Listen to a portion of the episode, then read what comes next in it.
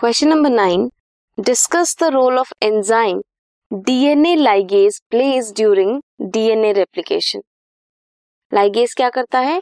Ligase का काम है डीएनए को ज्वाइन करना। अब जो भी डीएनए रेप्लिकेशन में डिसकॉन्टिन्यूस सिंथेसाइज फ्रेगमेंट्स होते हैं डीएनए के, उन्हें ज्वाइन करता है डीएनए लाइगेज और vector DNA and foreign DNA को भी ज्वाइन करता है। उनके स्टिकी एंड होते हैं। उनको ज्वाइन कौन करता है?